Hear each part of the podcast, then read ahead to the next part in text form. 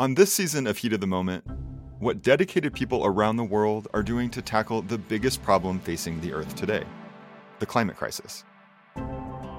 I'm your host, John Sutter, and on each episode, we'll tell the stories of people who are dedicated to eliminating the billions of tons of carbon released into the atmosphere each year. We'll talk to big thinkers and doers, those who are pushing to transform the way we eat, live, get around, and even think about national security. You meet a farmer who thinks the future of green agriculture is our oceans.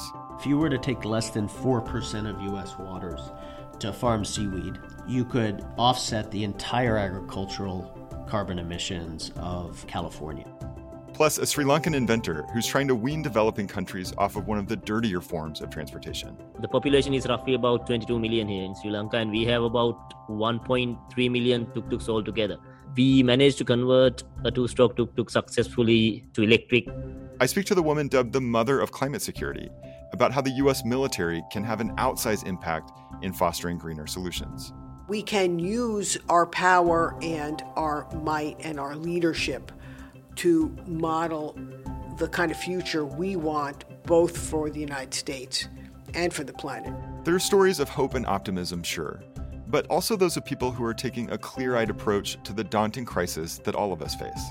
Join us for Season 2 of Heat of the Moment, a podcast from the Climate Investment Funds and Foreign Policy, wherever you get your podcasts.